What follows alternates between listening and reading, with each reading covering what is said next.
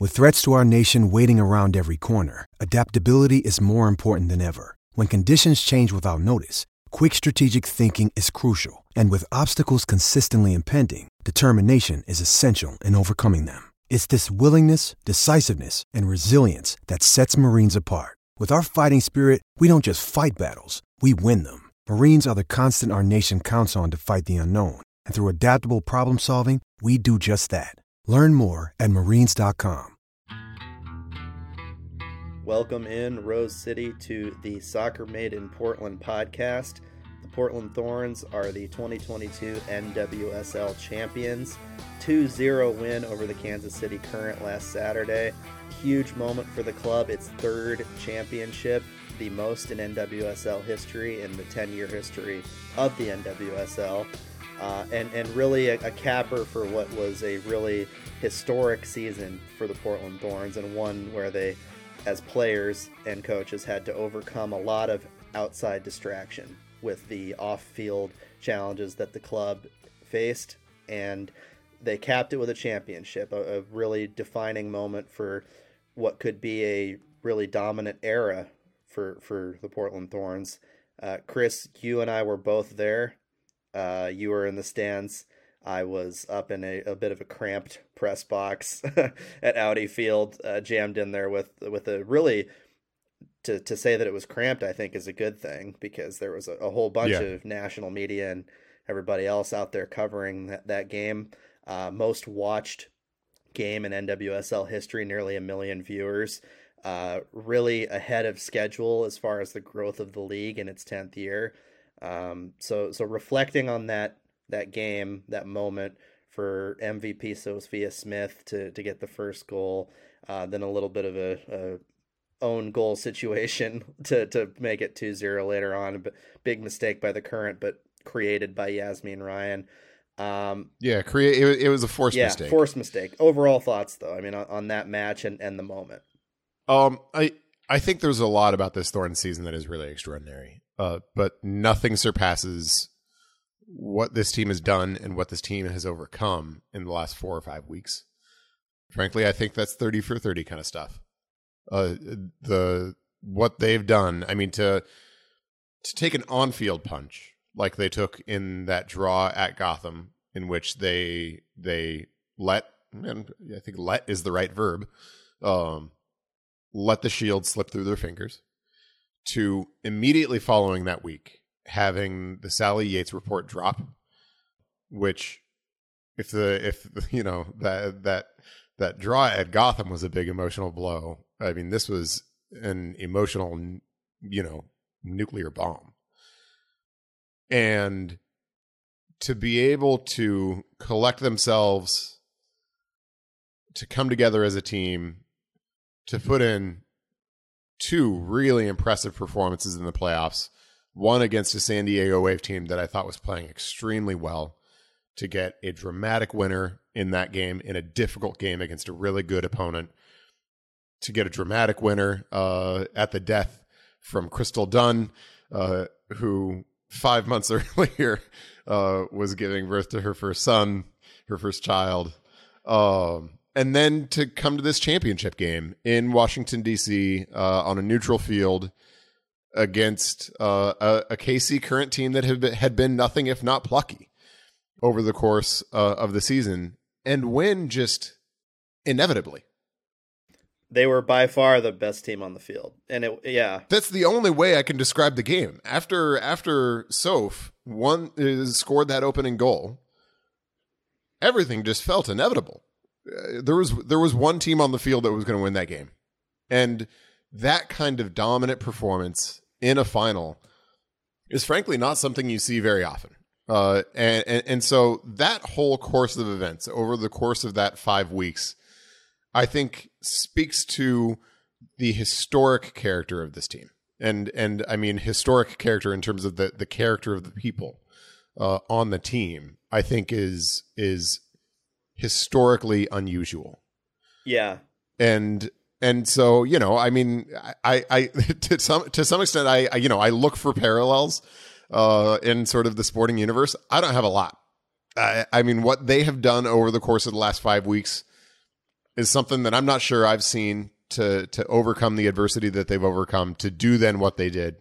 Uh, I I'm not sure I've seen anything like it, and and that just speaks to uh, the remarkable professionals and people and athletes that these women are. Yes. And, and and and they are champions in every imaginable sense. yeah, their the their mental fortitude to get through this is is nothing short of outstanding. It's something that um, I I have observed over the last couple of weeks, and and Rhian Wilkinson even said, you know, they would have been within their rights to just completely collapse to allow this to be a major distraction, and it it could have affected their play. But it says so much about the character of these women uh, in this club that they have, have been able to fight through this, something that is totally out of their control, and not allow it to impact their play on the field. And, and they achieved what they wanted to achieve. They by no means ignored the issues at play. They didn't, you know, push it aside. They didn't say, we don't care about this. We're just soccer players. They said, our job is to play soccer, yes. But right now, there's there's an undue amount of pressure being put on us to to speak for issues that that are beyond our control. That that was their perspective, and for them to come together, I th- I think is an example of of not only the the entire team's character, but what veteran leadership they had to to be able to bring this group together. You talk about people like Becky Sauerbrunn, Meghan Klingenberg, probably being the leader of that, and this team found joy. They they found joy in the face of unprecedented adversity and stress and trauma from this season and they came out of it with a championship. And and you know all sports teams when they when they win a title there's this joy there's this elation there's this relief that all of your hard work paid off and never in in my time watching sports and covering sports have I seen a team so overwhelmed with that emotion of joy as I as I did on the field on Saturday in Washington D.C. It, it just hugs, crying, embraces, just unbridled joy, being able to to push everything that they had been through out of the way and revel in the moment that they undoubtedly earned. I, I think that this is a team that you know made history through this. I think this is a team that could have documentaries and books done about them and and this is really like an unbelievable season for for this Thorns team and I, I was so impressed by the character of this group from top to bottom and you know this is a Rhian Wilkinson Stan podcast uh yeah right. and you're the you're the uh, one of the self-appointed leaders of that that standum um I, I saw some folks uh, writing articles where they were joining the fan club. Good. Uh, or, a, a, after winning the title, there were a couple folks saying, "Hey, you know, maybe maybe she should have been a candidate for Yeah, coach of the year." Smith. And I was like, "You- "You're gosh darn right, yes, it was." You're gosh darn right. And Sophia Smith used words a little more uh, extreme than gosh darn to to indicate her displeasure with Rhian not being a, a nominee for Coach of the Year. Uh, loved that post game press conference from from Soph and Bella. By Yeah. the way, that was just outstanding stuff. Really, um, them being their full honest selves, even if it might have been a you know a few Budweisers in. Uh, it, it was a tremendous uh, moment, and I think that um, Sophia Smith in particular, we've talked at length about her all season long, her greatness. Uh, she the youngest ever MVP in NWSL history. That was announced uh, a couple days before the the game itself. Uh, she shows up, makes a big play, and you know, in in the mold of somebody like Michael Jordan, uh, gives the shrug, right? And so so she was asked about that Right. after the game. She's like, "Peep, you know, An iconic, yeah, really moment. an iconic moment for for her and for for the Thorns generally. I mean, she she was asked about it and said that you know people had doubted her deserving MVP. Uh, she sees the online chatter. She knows that people that are Alex Morgan stands or that think that there were other individuals who deserve the award more than Soph. They're out there, you know, talking their talk, but um, that just motivates unbelievable competitors like Sophia Smith, right? And so that that's what the shrug is for, and she's just uh, she's just going to continue to dominate this league for years to come, however long the Thorns can keep her in it. And and the first half in particular, I thought was one of her best halves of the season. Not only the goal, which was which was a well taken goal. I mean, that's a goal, that's a goal that you'd expect Sophia Smith to score most of the time. uh, because she was put through pretty nicely uh, with a nice ball from from Yazmeen Ryan. Uh, but she did a really good job uh, of navigating around Elizabeth Ball, uh, putting Ball in a pretty uncomfortable position uh, to to to be able to, to to pick that up and then round AD Franch. a quite a bit of thorn on thorn crime there uh, in, in, that play, uh, given that both Ball and AD Franch, of course, are former Thorns. Uh, so you know, quite a bit of thorn on thorn crime there in, in that moment. But otherwise, through the course of the first half, in which I thought the Thorns were solid but not great, they especially weren't quite incisive enough uh, in in the attacking half. There was probably at least another goal for them in that half if they'd been really sharp, and they weren't. Um, they played well though. You know, I mean, they, they were in pretty good control, say for a few minutes toward toward the end of the first half. But Smith was a constant danger and was a constant problem for Kansas City. And I think that really was a big factor in keeping the current sort of on their heels in that first half. And then just over the course of the second half, sort of the thorns kind of rose into the game. And I mean, it almost sort of felt like a, a boa constrictor, sort of just squeezing the game uh, just progressively over the course of the 90 minutes. And then in the second half, it was just, it, it was, it was going one direction. Uh, not the, not the band. uh, the is going a, a single Sorry, direction. Directioners oh, listening. Yeah, yeah. Is that, is that what they're called? Yeah, I just I'm on I'm on the internet too much, man. I I know all this this yeah, Stan group names and just everything else. That, that that's true. That's true. But you know, eh, I I think Smith's work in that first half though was really critical to sort of setting the tone uh, for the the way the rest of the game went. Uh, and and and put the Thorns pretty firmly on top, both in terms of the score, but also just in terms of the way the game was progressing. Uh, and so, you know, full full credit to her uh, in in a big moment.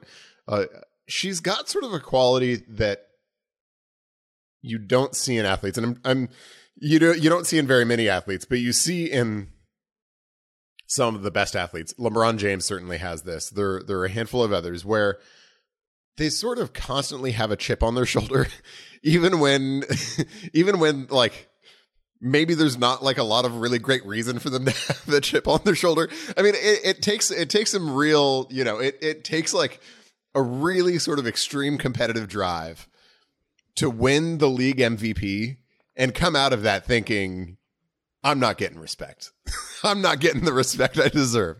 And look, I mean, it, it's sort of one of those qualities that you only see in in extremely high level athletes, uh, and it seems like Smith's got a bit of that. Uh, I, I, think James is, is LeBron James is the one that immediately comes to mind for me.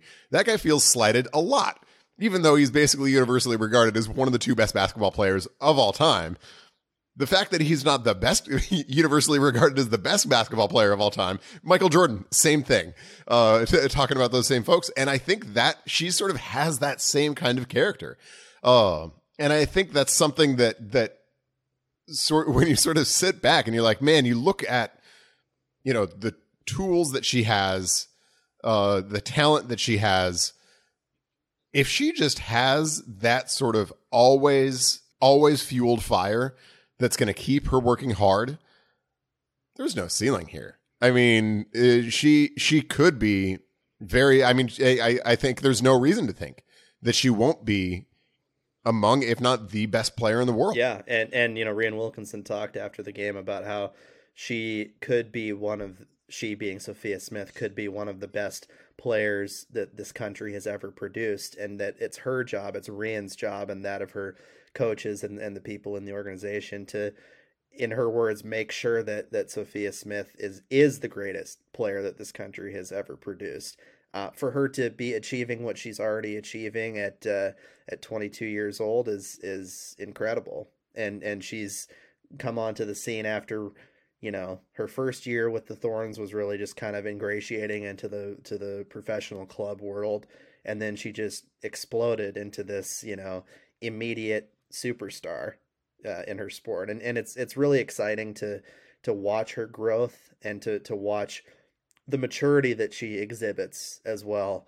Uh, at you know at the start of the year, she she was, um, I, I think, just trying to prove herself in a lot of ways, and she proved herself, and and that created a level of confidence and maturity and um, you know being surrounded by the people that she's surrounded by on this team really aided in that growth. You know, you think about Christine Sinclair as like the goat, a level-headed presence that can, you know, tamper maybe some of the the potential hot-headedness that would come with being a young star, right? She she's the polar opposite of that. So she I'm sure her guidance was helpful in, in Sophia's growth as as a person and player. Um, Becky Sauerbrunn, uh, Meghan Klingenberg, all the, all these players, and then you know a lot of it was her. It was it was what Soph achieved, how she um, how she was raised, the people she's got around her. She she's just I, I, think Portland is very lucky to have somebody like Sophia Smith in its in its sports sphere. Um, I, I, saw somebody post on Twitter that you know Portland really has Damian Lillard and Sophia Smith. Like there's not a lot of cities that can you know look at their superstar athletes and be proud of, of what they achieve and say Kyrie Irving, but uh, you know the the yeah. uh, the the fact that Portland has those two people, um, you know, leading their their two most successful organizations, uh, is is really exciting, and and I think something to to be reveled in. Uh, you know, speaking to to the veteran leaders that I recently mentioned. I, I filled out my MVP ballot on a on a little sheet of paper at the at Audi Field. No name on it or anything, just kind of scribbling. Who who was your game MVP? Did you? Yes, I voted for Smith. Smith like, like basically yeah, everybody. I, I, I, voted Smith one, and then you got you know your top three. Uh, number number who who were your number two two? was Becky Sauerbrunn. I thought that Becky held it down on the back line. Her her and Meghan Klingenberg were both excellent. Uh, I really liked what I saw out of Yazmeen Ryan. So I yeah. That's wrong, but it's not okay. bad. It's not a bad answer. I mean, you know, wrong. you can disagree with me all you want. Uh, we both watched the same soccer game, so we we we may uh, we may have different opinions from said soccer game. I I just you know her steadiness for, for was just so great, and and KC was unable to produce anything. I thought that both Becky and Kling uh, were superb along the back line. He- Kelli Hubly was good, but her her impact wasn't felt, I think, as greatly as as somebody like Sauerbrunn uh, at center back. Yazmeen Ryan was my third, and I, I'm thinking that might be who you would pick as as your second. I thought I thought Ryan was was good. Uh, you know, I, I mean, I, I've questioned Ryan's inclusion, uh, sort of down the stretch in in the in the team. Uh, and I think there were times when when those questions were were justifiable. She was pretty darn good in this game, though, uh, and and you understand why. It, it, was really clear to see why Rhian Wilkinson has has gone in that direction pretty consistently over the course of the last few weeks, uh, and it's because of, of of primarily just how honest a player she is. There's no, she's not taken a single playoff uh, on on the attacking side of the ball, on the defending side of the ball. She is always in the spots where you need her to be. Um, and she ended up being a playmaker. She's she's who hit the ball through uh, to set up Smith's first goal. Uh, and she's the player who who sort of got sprung uh, in, in, down the right side to set up the second. Um, so a really good performance for her. I don't want to take anything away from Yazmeen Ryan. Probably her best performance of the season. Uh, good time to have that. Uh, I think Becky Sauerbrunn is, is, is a reasonable shout. I th- I also thought Kling, uh, after having some rough games in in sort of the the stretch run, I agree with you that Kling was good, and, and frankly, I think you could probably go up and down the roster and say that everybody was was good to great. Um, that's just the kind of performance it was. I mean, you don't have that level of dominance against look a team that's been good. This is a KC current team that the Thorns made look really pedestrian, but that just went to Lumen Field and beat OL Reign 2 0. Um, and OL Reign has been perhaps next to the North Carolina Courage, the hottest team in the league. Yeah, they won the Shield over the second yeah, half of the they, season. Yeah, they won. They sort of came back to. It. They were the, the team that I thought would have given Portland the, the biggest run for its money in that championship game. Yeah. And, and no, yeah, no San question. Diego was, I think, a, a, better opponent than Kansas City, and, and Portland did a great job to get past them. But to, to have to f- potentially face OL Reign in the championship game was something that I'm sure Thorns fans were a little worried about. You know, they they love the rivalry. They they love uh, Christine Sinclair and in, in her speech announcing her coming back, saying "F Seattle." Uh, that was that was something that you know got some raucous cheers. It's That's great, great. stuff, but that's, That's a great. scary freaking team, man. That that was a, a team that was on a roll and has a lot of really strong players, has a lot of good depth. Some they were the most comparable team to Portland, so um, you know, full Right. credit goes to. KC for being able to get past them, and I think showcased KC's mettle. Uh, they didn't they didn't play And- a very good game yeah. in the championship though, and and so they they appeared, you know, at times outclassed in that championship game, even though I, I really don't think they were. I think they just had a rough one. The Thorns had an imperfect one, but they were just better in every phase. and and I think the Thorns made them have a rough one. Uh, and and and that's that. I mean, that's the overall point. This was not a pedestrian KC team. Uh, the Thorns made them look really pedestrian, uh, and that was uh, that was. I mean, cr- that's creditable to a, an across the board really strong performance uh, from the Thorns. I actually think the two that that would have gone on my ballot. You know, Ryan may have gone on my ballot. In fairness, uh, Yazmeen Ryan may may have been Your there number three maybe would would have been yes. may have been my number three. My number two, you didn't mention at all. Natalia Kuikka was an absolute monster in this game. Yes. Just an absolute monster.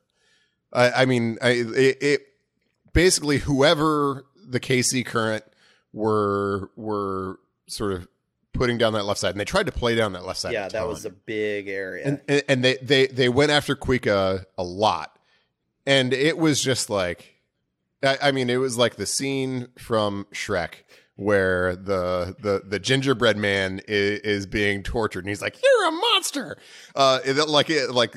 That's what KC current players were saying to Kuikka all game long.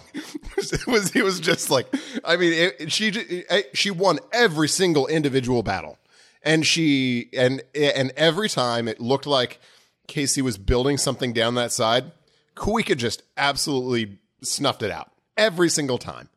Uh, and I thought that was an extraordinary, extraordinary performance from her. Uh, Jess McDonald, uh, actually on Twitter, uh, sort of chimed in on this point, being like, "Yeah, nobody talks about her, but I really dislike playing against Kuikka." Um, and, and and and and she meant it very much as a compliment of just like that's just how good of a player she is, uh, and that is just how good of a player she is. Yeah, she's so gritty and, and she's tough. And, uh, you know, you talk about somebody who has had some rough stretches this season. She, she had even some, some really rough moments in that San Diego game. She fully made up for any of those potential shortcomings in, in this game uh, against the current. Uh, I, think that if you could point to one area with this Thorns team, they're so solid everywhere, top on down. But if you could point to one area that would have been a potential shortcoming, it would have been at the outside backs, right? Because you know Klingenberg is is a phenomenal vocal leader and and a really mentally tough player and, and physically tough player. Uh, same for for Kuikka with the mental and physical toughness. But in terms of consistency of play this year, I, I think that's the the one position that could have potentially uh, improved. And it's also, frankly, the position that KC is probably best suited to take advantage of, with Labonta being their best player over the course of the season. She's a sort of a wide forward, uh, has made a lot of hay from those those sorts of positions, and has frankly made a lot of fullbacks look pretty bad in this league uh, over the course of the season. There is no question who won that matchup on on on Saturday. It was the Thorns fullbacks. Uh, Labonta had a very quiet game, uh, and that's you know, I mean, when you when you eliminate your opponent's best player uh, from the game like that, especially an opponent's best player that seems really well suited to take advantage of what might be your team's biggest vulnerability, that's why a game ends up that way. Uh, I also thought Sam Coffey was tremendous, uh, and and that's not a surprise. It, it in many respects wasn't an extraordinary performance from Sam Coffey because performances like that are commonplace from her, but it was nonetheless excellent. Uh, and just because it wasn't out of the ordinary for her doesn't mean it wasn't excellent. It was. Uh, and and I thought between uh, you know, I mean, really, this is a, a game that I think the Thorns, in many respects, sort of won on the defensive side of the ball. And they got excellent performances across the back line. They got excellent performances in defensive midfield. They got excellent performances from their attacking players coming back and defending. Uh, and then they had the the horsepower at the front to be able to get a couple goals out of it. You know, it was interesting. I, a lot of times you sort of expect a championship game to to have a, a, a great amount of tension and sort of to have a an epic championship moment. This didn't really have that, and and it didn't really have that because of the quality of the performance from the Thorns. Uh, I thought Matt Potter's comment after the game uh, sort of summed that up. Right when when he was asked about it, he was kind of he was kind of just like, "Well, Portland showed why they're Portland," uh, and that shows the respect uh, that the Thorns uh, and that this Thorns team has across the league. And I think that kind of sums up how, from his perspective, the game went, uh, where it was just a total team performance from the Thorns. Uh, and it was a team performance that that left no doubt about who the winner should be. No doubt, and and I think that this was an opportunity for the Thorns to really assert themselves as I think the class of the NWSL on the field. You know, something that um, you know it's early in the existence of NWSL, but um, the the Thorns have talked about building a constellation of the stars on on their logo. They're on their way. They're they're on their way to doing that. I mean, three in ten years is no small feat, given given the parity in this league, given the the widespread talent that exists. This was probably the hardest year to win the championship in the history of NWSL.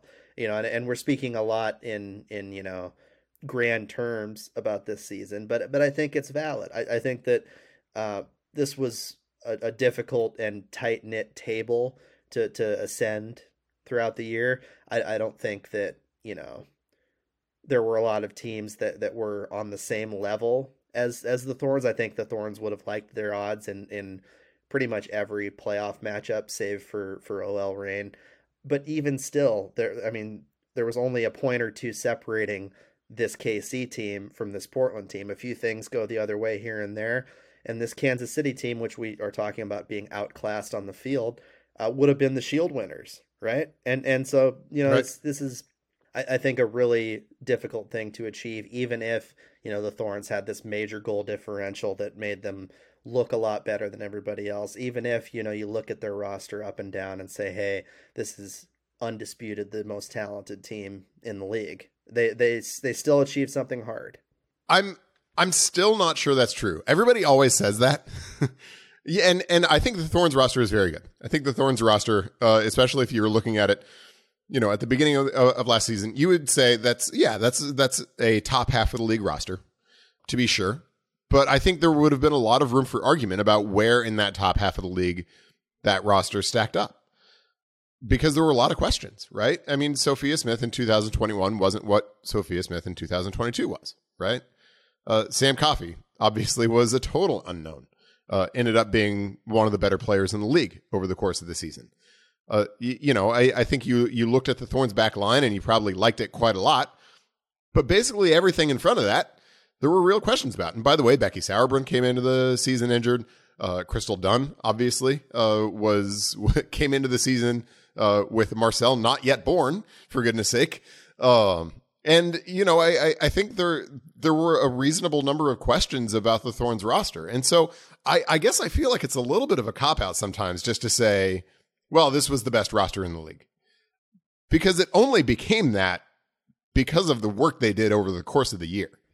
This isn't a team that that you would have looked at, or that I think people would have fairly looked at back in March and said, this season is a ride into Paris for this crowd, for this team. That is the best team uh, in, in, the league, and if they don't win, we'll be surprised. Not by any stretch of the imagination, frankly. And and I think I may have said this on, on an early podcast or something like that. Look, coming into the season, I thought this was a team that the likely path was that it was going to be in a battle to be sort of around the middle or upper upper third of the table and then the question was going to be how much better at the end of the year they were than at the beginning of the year. They compl- I've said this a bunch, but they've completely rebuilt their midfield. Yes. I mean, the the the number two vote getter for last year's MVP, Angela Salem, gone. Lindsey Horan, uh, an in-pin starter for the U.S. Women's National Team in central midfield, gone. How many teams can lose players like that, players as important as that in the most important part of the field. And I'm like, you know, I'm sort of a ride or die, like midfield drives all uh, soccer traditionalist. But how many players lose the two best players from their midfield, from a three player midfield, and then just run it back the next season. And are like, yeah, we are still the champions. like we won the Shield last year, and we're gonna win. We're we're gonna win the title this year. That's how it's gonna go. I don't think that happens very often, and I don't think you can just chalk that up to this was you know a matter of elite talent. I, I think it's a matter of having good talent on the roster uh, and and a lot of players who did a ton of work and a and, and and a coaching staff that did a ton of good work to make this the best team in the league. Right, and you know, to to for me to say, you know, that they're the most talented roster, I don't think it comes from a place of inevitability of them coming into the year like that. I, I agree with you generally. I think that um, you know this is a team that that had a lot of questions at the start of the year. I mean, pe- people in the front office and elsewhere in, in, the in the club that I spoke to were unsure. They were they were like they were more sure, hilariously, about the Timbers than they, they were about the Thorns. Which you know, in retrospect, which one of those teams is putting anything on the resume this yeah, year? Yeah, yeah. It uh, they one team achieved shoot, the other did not, as one Chris Rifer might say. That's exactly right. That's exactly what one Chris Rifer would say. but uh, you know, it's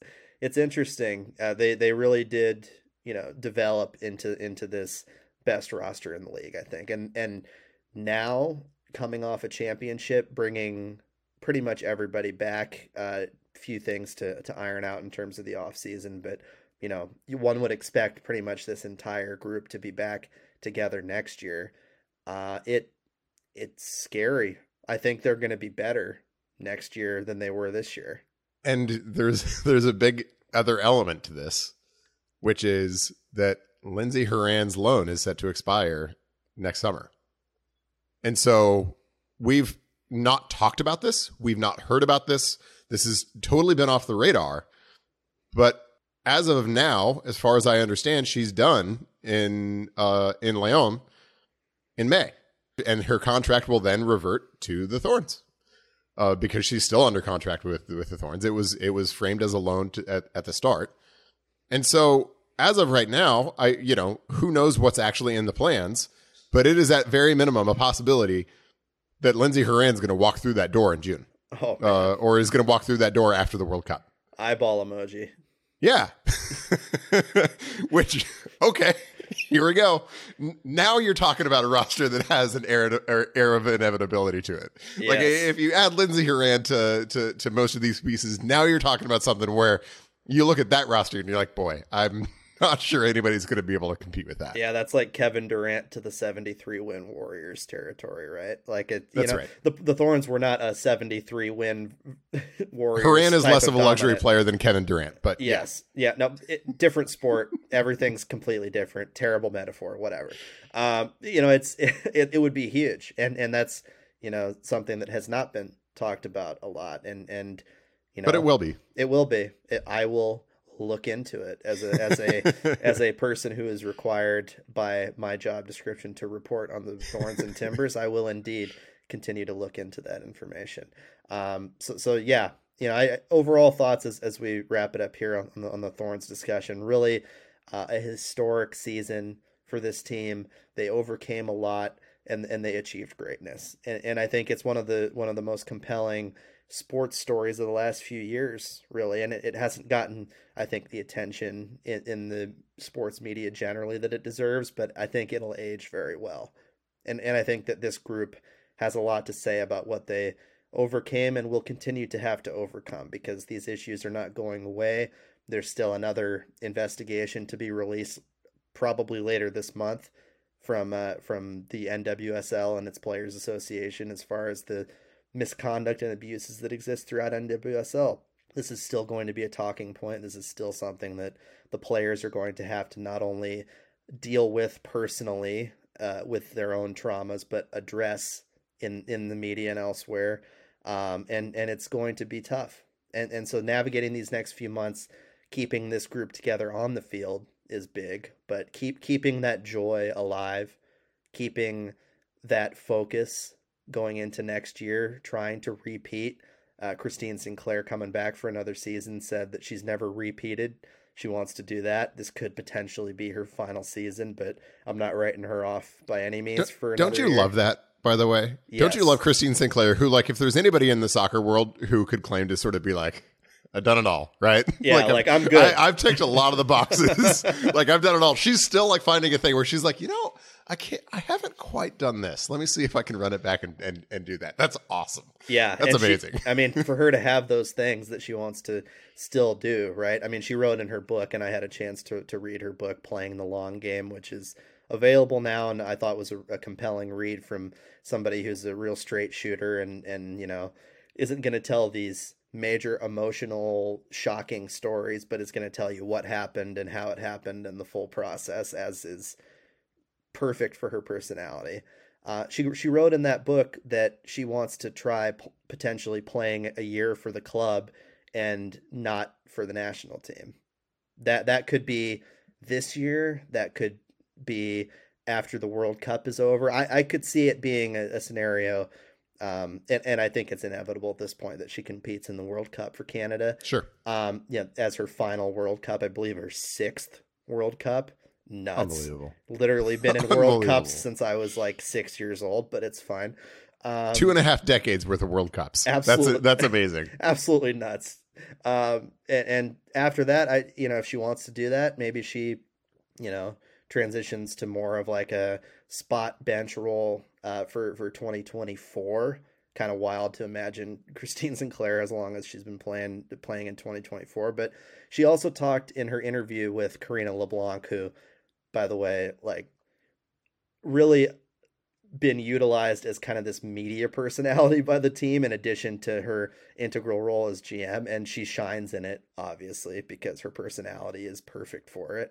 Um, Christine Sinclair sat down in an interview with Karina LeBlanc and uh, talked about wanting to to move into like a front office type role when she retires, and that would be absolutely perfect. What a great soccer mind to potentially have on your staff. I mean, imagine a Thorns front office led by Karina LeBlanc and Christine Sinclair. You could you could fill out an entire front office with the Thorns current playing roster. Sauerbrunn, as you mentioned before, is yeah. one. Yeah. I mean, any number of others. You, you could fill out uh, a remarkable front office with the Thorns' current playing roster. I do think we'd be remiss if we don't step back a little bit from the Thorns and talk about the championship game from a an NWSL and women's soccer perspective, uh, because I think it was a, a pretty remarkable and a, a, pretty remarkable moment, not insofar as it was sort of a sea change kind of moment in its own right, but I think it's more of a how far we've come kind of moment.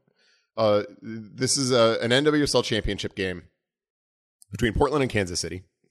Not exactly like the biggest markets in the country. uh, that drew almost a million live viewers uh, on on TV, uh, stacking up favorably against a lot of MLS Cups uh, and uh, that ha- that was played in Washington D.C. Again, a game between Kansas City and Portland, played in Washington D.C. That had a mostly full house, a a mostly full stands. That was, from my estimation, it looked to me to be at least ninety percent neutrals. Uh, it, it was not just filled with Thorns and and Kansas City fans for obvious reasons. Long trip for both teams on very little notice but it was nonetheless a big enough event in its own right to be a pretty darn full house. Uh, that's not always been the case with the NWSL Championship. I mean, for goodness sake, that's not always been the case when they had neutral site MLS Cups. Um, and uh, I I think when you step back and look at this game, and then when you step back and look at some of the numbers from NWSL this year, up thirty nine percent, I think in in viewership uh, that you can sort of keep going down the list and ticking off numbers like that. Uh, this is this is a real moment, and it's something that I don't think you can ignore. I don't think it's something that advertisers and sponsors can ignore. I don't think it's something that media outlets can ignore. Uh, and you, it's when you're looking across the pond and you're seeing still lowball offers for viewers for media rights to the Women's World Cup, I think it's something where you've got to sort of tap the sign and say, "Hey, this is a different moment." There there is serious juice behind NWSL now. There is serious juice behind women's soccer. You can't continue to lowball the players. You can't continue to uh, lowball media rights. You can't continue to do the things that they've done over the course of the last however many decades because it's just unjustifiable, right? There's real juice behind it. There are real eyeballs. There are real fans. Uh, and a lot of times when things like this have happened in the past, there have been good viewership numbers for a game or there's been good attendance for a game. People were always really eager to look for like why is that happening? Like what was what was the quirk that made that that made that so? Um and you know i mean there have been lots of things like that uh, over the course of the years people trying to explain away the the draw of women's soccer. There's no explaining that away. There were a lot of reasons why that could have been an empty stadium right? There were a lot of reasons why that could have been a a not particularly attractive uh, media slot, right? There were a lot of reasons that people could have not watched. It was Saturday night on the East Coast. It was kind of late. College football going on, lots of other things happening. So the fact that this was a big event, notwithstanding all those factors, sort of just cuts off any ability to explain that away. You can't explain it away. And and I think it is a an indisputable example of how far the league has come and where the league is going, uh, and how far the sport has come and where the sport is going. Uh, and if you're still trying to treat this like it is sort of, you know, the past, you're going to be left in the past. Uh, so, you know, get on board. And frankly, I mean, to to sort of acknowledge the elephant in the room, if you're somebody who's looking to invest in women's soccer, I imagine those folks are falling all over themselves to get in now. Because if they wait a year, if they wait two years, if they wait five years, it's going to be a lot more expensive. Yeah, and it, it's it's akin to that that period uh, in Major League Soccer's growth, where the people that got in when they did uh, are reaping some serious benefits right now. I, I think that it's exciting to imagine what the NWSL is going to look like in 10 years, you know, um, maybe uh, after maybe a little time in Europe or something, maybe a, a wily veteran, Sophia Smith, returns to the NWSL and it looks a lot different than, than it does now. I, I mean, it's inevitable to me that it's going to look a lot different than it does now. Uh, the fact that they were able to achieve what they did with all the uphill factors that they were facing and, and one that I, I think can't be ignored is is there's some level of controversy that that can turn even loyal fans off. There are people who no question. you know with the trauma they've been through, they can't really stomach watching the games, period. And and despite that, despite all the other societal factors that are that are, you know, causing women's sports to, to bump into this potential and, wall. And, and, frankly, malpractice and misconduct by yes. a lot of people who have been involved in the sport. Yes, that as well. You know, that it's integral to it. Um, I, I, think they've achieved something really important and they've laid the groundwork for a, a league that once it gets to its 20th year, uh, when you know maybe we're still doing this podcast, who knows? But uh, will will podcasts be a thing? Will they be beamed into your brain uh, with Elon Musk's like, you know, What's the thing he has? Uh, that is an extremely dystopian future. Yeah, this dark. took this took an ex- a 180 turn from a really optimistic. Let's let's talk about uh, about what this indicates for the future of NWSL and women's soccer to uh, to like the an Elon Musk, uh, you know, driven hexscape. Yeah, I thought that I, I was going to make it through the podcast without mentioning Elon Musk's name, but I just heavy sigh. That's all I got to say but you know, I, I guess it, it's a it's a fair enough transition because you know the the vibes are very good with the Thorns. The vibes are a little uncertain as they are in life generally with the Portland Timbers, but there there's some uh, some interesting things happening uh, in terms of off season moves. Silly season is upon us. Uh, you know, plenty of rumors swirling, but the biggest one and and the one that that has stuck and the one that I you know, in my reporting have have confirmed is that the Timbers are in the process of trying to sign Evander from the Dutch Super League team FC Midland, if I'm pronouncing that correctly. Midland. Sure. Uh, I I I've heard, albeit from British broadcasters, I think I've heard Midtjylland. Midtjylland. Um, like Michelin. Uh, I mean, yeah, sort sort Midtjylland is, is what the the British broadcasters uh, said it as. That said, I mean, British broadcasters are known basically uniquely around the world for adopting their own pronunciations of basically any like any non-English word. just butchering uh, Spanish speaking last names and first names too. The Spanish language is undefeated against British people. Yeah, like absolutely undefeated. they, it's just confounding to to those folks. Uh, but yeah, I mean, Evander is is really coming down the pike for for the Timbers. It's something that um, I could see getting done in the next several weeks if they can get it over the finish line. It'd be the high, highest dollar signing in history for the Timbers. Uh, that would eclipse Brian Fernandez, who was around the 11 million mark. Um, that's big. That's that's something that I had heard rumblings of a signing of this caliber over the last several months, but no names. And and this is potentially a big name. You you look at other players that have come from the, the Danish Super League. Hany Mukhtar uh, is is the MVP of MLS this season. He came in a similar path.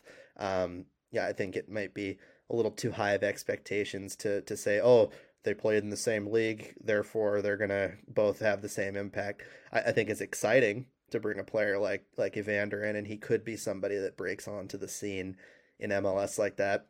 Interestingly, he was asked about it, and he already kind of has his eyes set on the next step. Like, you know, yeah, MLS is a good good uh, place to to transition to Europe. Is is like what he had talked about, which is kind of funny to think that you know he's got his eyes on the next thing even before the new thing happens. But either way, I mean, what what are you going to do about that? I I think that having a player like that would be a major asset for Portland.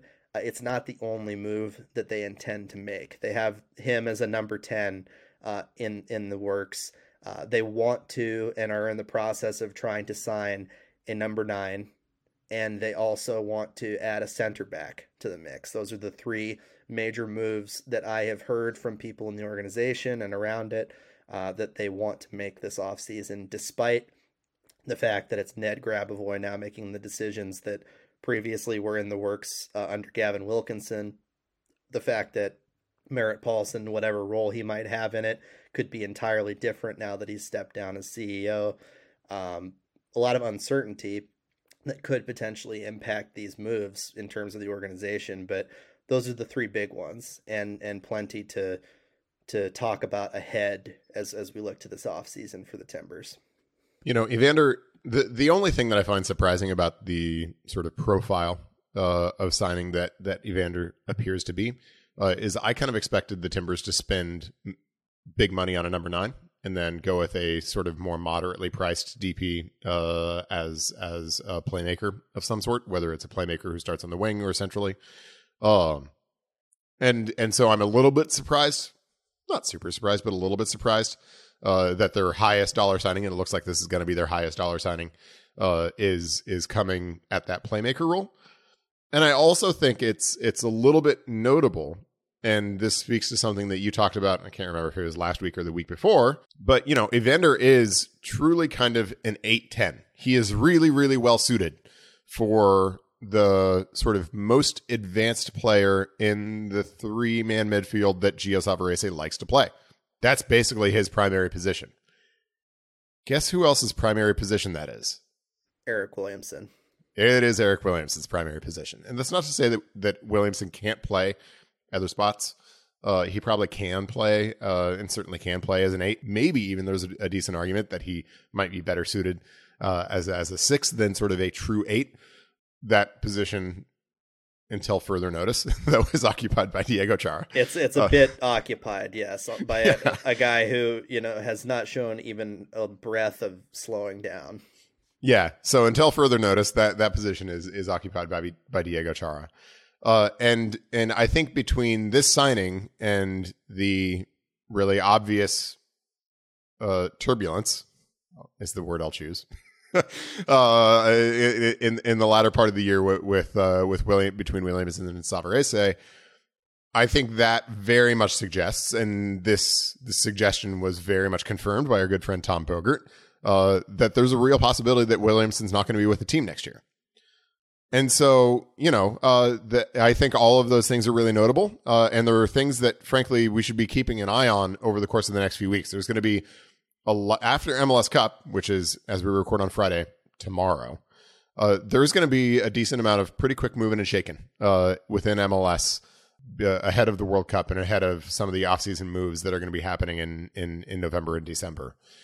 And so keep an eye on on that. I, I think there's a, a you know Tom Bogert came out with a piece uh, in in which he had had sourced from uh, from the Timbers front office uh, that sort of I think laid out a bit of a roadmap for the, for this offseason. And although although he, there was nothing nearly as definitive as saying that Williamson is definitely gone, if you read between the lines, uh, it looks like the plan is if they can do it to have sort of a high return trade of Williamson to bring in the allocation money that the Timbers are going to need to make a couple DP signings uh, and to do that while you know still keeping folks like Sebastian Blanco uh, in the team.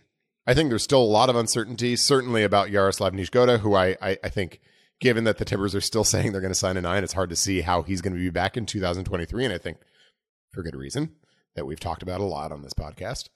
Uh, and uh, and I think there are real questions about whether Yimmi Chara will continue in the team. Uh, Yimmi Chara is a full senior DP; he cannot be bought down. And if the Timbers are going to sign two other full senior DPs, they're going to need to part ways with Yimmi Chara. Uh, because you can't have three full senior DPs while also having three under 22 players, as the Timbers have, of course, in David Ayala, uh, Santiago Moreno, and, uh, and, and Mosquera.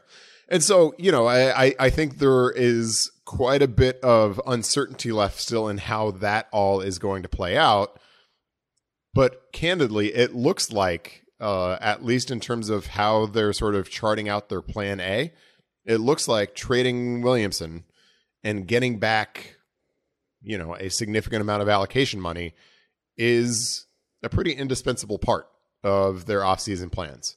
And I know people have varying opinions about that. Uh, I, I think lo- uh, losing Williamson would be a significant loss. I think he's a really, really good player. The, the Timbers have had uh, on a really, really good sort of budget number. And when he is fully plugged into the team, and and I don't want to characterize that in a way in which I'm saying that it's that it's one person or another's fault because candidly I don't know uh, what created the rift that was obviously there at, at at the end of the season. But when he's fully plugged in to the team, he, you know, I mean, he's a guy who could be best 11 quality. And so that's a big loss uh, if the Timbers do lose him. And, and, it helps that they're going to be bringing in somebody with the reputation of, of an Evander who is very, very well regarded.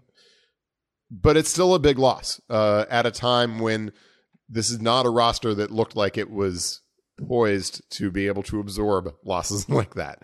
Uh, so I, I still think, you know, what I, I used the the Donald Glover on Community uh, analogy a couple weeks ago in in sort of the job that Ned Grabavoy is is looking into uh, in, in and is looking at uh, in this offseason. And I still think that's that that's true, even notwithstanding the fact that they look like they have this signing close to being completed. Yeah, for those who aren't meme, you know, meme knowledgeable that's walking into a room that's on fire. Do you think we have a single listener who's not meme knowledgeable? Like the way oh, I yeah. talk is basically just a steady stream of memes. No, so trust me. Like you know, it, it's easy when we're online as much as we are to to think, oh yeah, everybody else has the same internet brain that I do.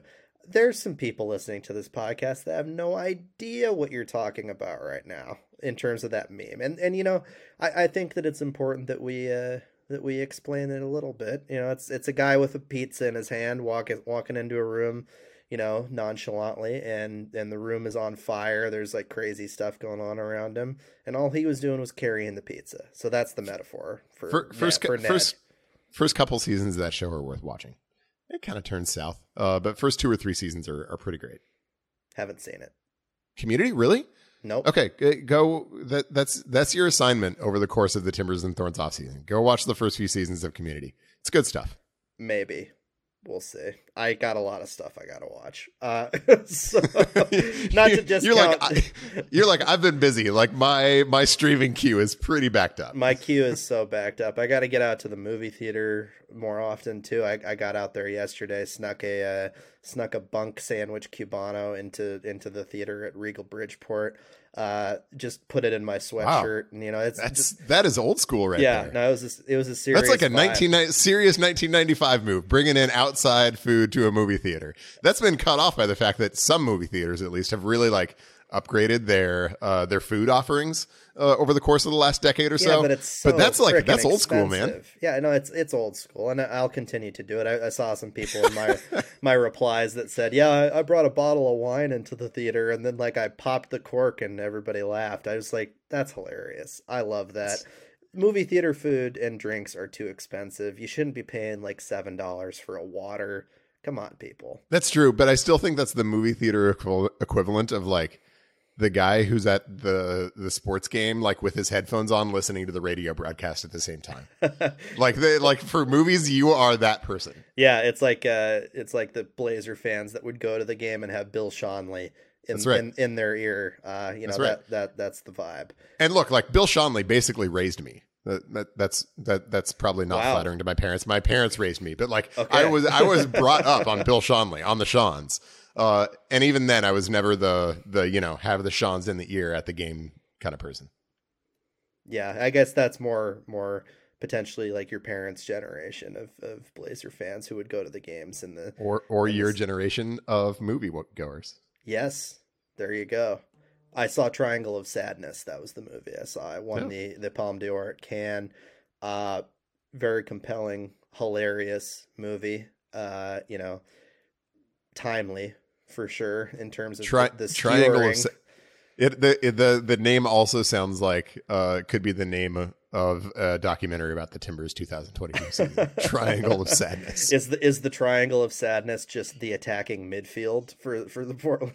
yeah, that's that, that that that's not altogether wrong. But yeah, yeah, Ni- Niezgoda at the top of the the triangle, and then maybe Chara in the bottom left, and then I don't know. That I think I, I don't know if you can make a triangle. I think it's it's I, I look. I mean, give me a little bit of off air time, and I'm pretty sure I could come up with a pretty compelling triangle metaphor uh, for the sadness in the in the Timbers 2022 season. you noodle on that for a while. Uh, I will. I, got at least a week. at least. Uh, well, that'll wrap it up for us for this week, though.